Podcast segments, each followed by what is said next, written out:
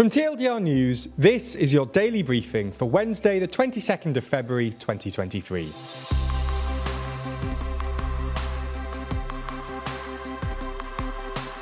Good afternoon. In today's Spotlight story, we run through the feud between the Russian government and the Wagner Group. This isn't the only thing happening in the world, though, so we'll run through three of today's other important stories. And in our exclusive Nebula section, I sit down with Jack and discuss the latest Twitter news. But first, why are Putin and the Wagner Group not on great terms right now? Almost a year into Russia's full scale invasion of Ukraine, things aren't going exactly how the Kremlin expected or wanted. Beyond the battlefield difficulties, Vladimir Putin appears to have something else to worry about, as a feud between Russia's top military brass and the Russian private mercenary Wagner Group seems to be boiling over. The founder and head of the Wagner Group, Evgeny Prigozhin, whose fighters are increasingly being relied on by Russia for some of the fiercest fighting in Ukraine, accused Russia's top military leaders of actions amounting to treason. In a post on Telegram, Prigozhin said Defense Minister Sergei Shoigu and Chief of the General Staff Valery Gerasimov are giving away orders to the left and right, which say that Wagner PMC should also not be given any ammo, but also no help with air transport. He called this direct counterwork and an attempt to destroy his Wagner group, which could amount to treason, particularly at a time when Wagner fighters are trying to capture the strategic Ukrainian town of Bakhmut. The Russian Defense Ministry rejected accusations about blocking ammunition as absolutely untrue, to which Prigozhin responded by saying this was tantamount to nothing more than simply spitting at Wagner, adding again that his men were seriously short of supplies. The Wagner Group has reportedly been filling its ranks by recruiting prisoners, sending tens of thousands of them to the front lines in Ukraine. Many of its fighters are poorly trained, ill equipped, and, according to US intelligence, treated like cannon fodder. Earlier this week, Prigozhin said supplies for his group were being blocked by unnamed officials out of personal animosity towards him. The contrast between Prigozhin and Russia's established military leaders is pretty stark, especially considering Prigozhin's unique rise from Putin's personal chef to head of the most notorious mercenary group in the world. Prigozhin has taken on an increasingly public role since the invasion of Ukraine and is known for being outspoken and seemingly unafraid of criticizing the Kremlin. President Putin clearly isn't too happy about the growing cracks within his circle. In a speech this week, he said, We must get rid of any interdepartmental contradictions, formalities, grudges, misunderstandings, and other nonsense. The rise of the Wagner Group outside of Russia's traditional military structure seems to have inspired others, like Putin ally and Chechen leader Ramzan Kadyrov. Kadyrov said Wagner had achieved impressive results and that his time leading Russia's Chechen Republic is over, and that when his time leading Russia's Chechen Republic is over, he seriously plans to set up his own private military company in the style of Wagner. Okay, so that's our main story for today, but there's a lot more going on around the world. So here's a rundown of three other stories. It's been found today that the Church of Jesus Christ of Latter day Saints will pay about $5 million after they were found to have hidden a cache of shares. This will be split between the church and the financial advisors, Ensign Peak Advisors, with the church paying $1 million and the advisors paying $4 million. The financial markets watchdog claimed that the church and Ensign Peak had used shell companies to hide their investments in shares, which reached a value of almost $32 million. It's been claimed that the church used shell companies as they were worried about the potential negative press that could result from disclosures of their financial situation. Clearly, this decision has backfired a bit. In total, the church has more than 16 million members from more than 30,000 congregations in 160 countries.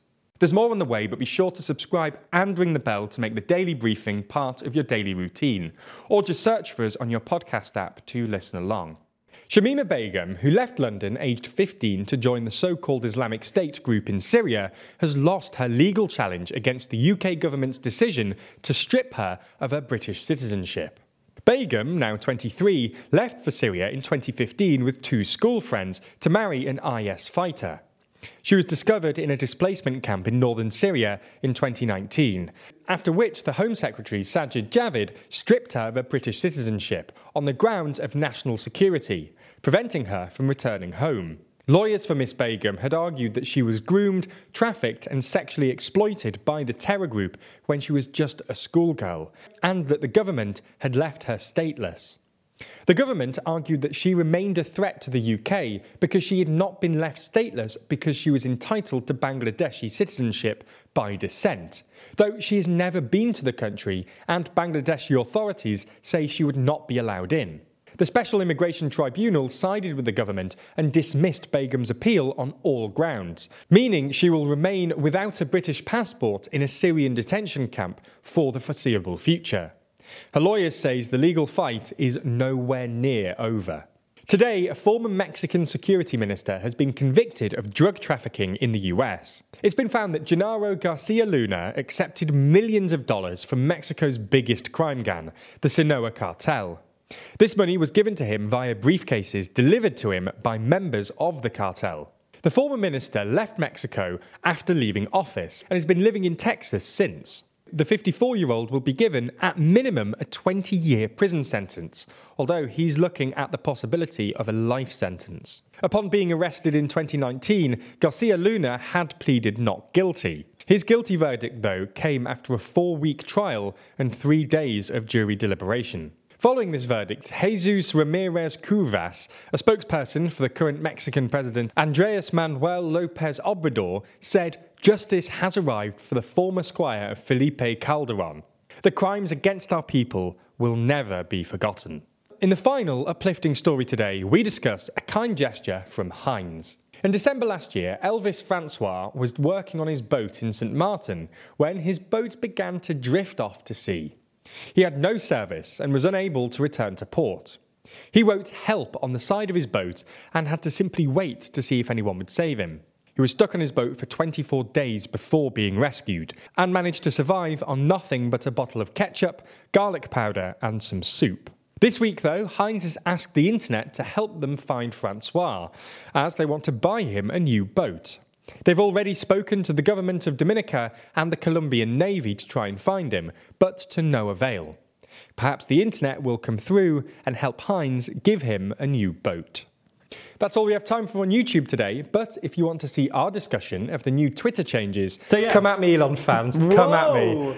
Then watch the extended ad free edition of the Daily Briefing over on Nebula. That's the streaming service we're building with a bunch of our creator friends, many of whom you're likely to be already watching. That means that by signing up, you not only get an extended ad free daily briefing every single day, you also get to watch exclusive and ad free videos from the best educational creators on YouTube. That's things like RealLifeLore's incredible modern conflicts, which breaks down contemporary disputes around the world, Neo's Underexposure, which beautifully dives into complex and shadowy topics you've always wanted to know more about, or Extremities from Wendover Productions, which uncovers some of the world's most remote places. All of these are only available on Nebula, just like our extended daily briefings and a whole bunch of other exclusive TLDR content which never comes to YouTube. If you want to sign up, use the link in the description so that they know you came through us. That helps us out a whole lot, as does watching on Nebula more generally.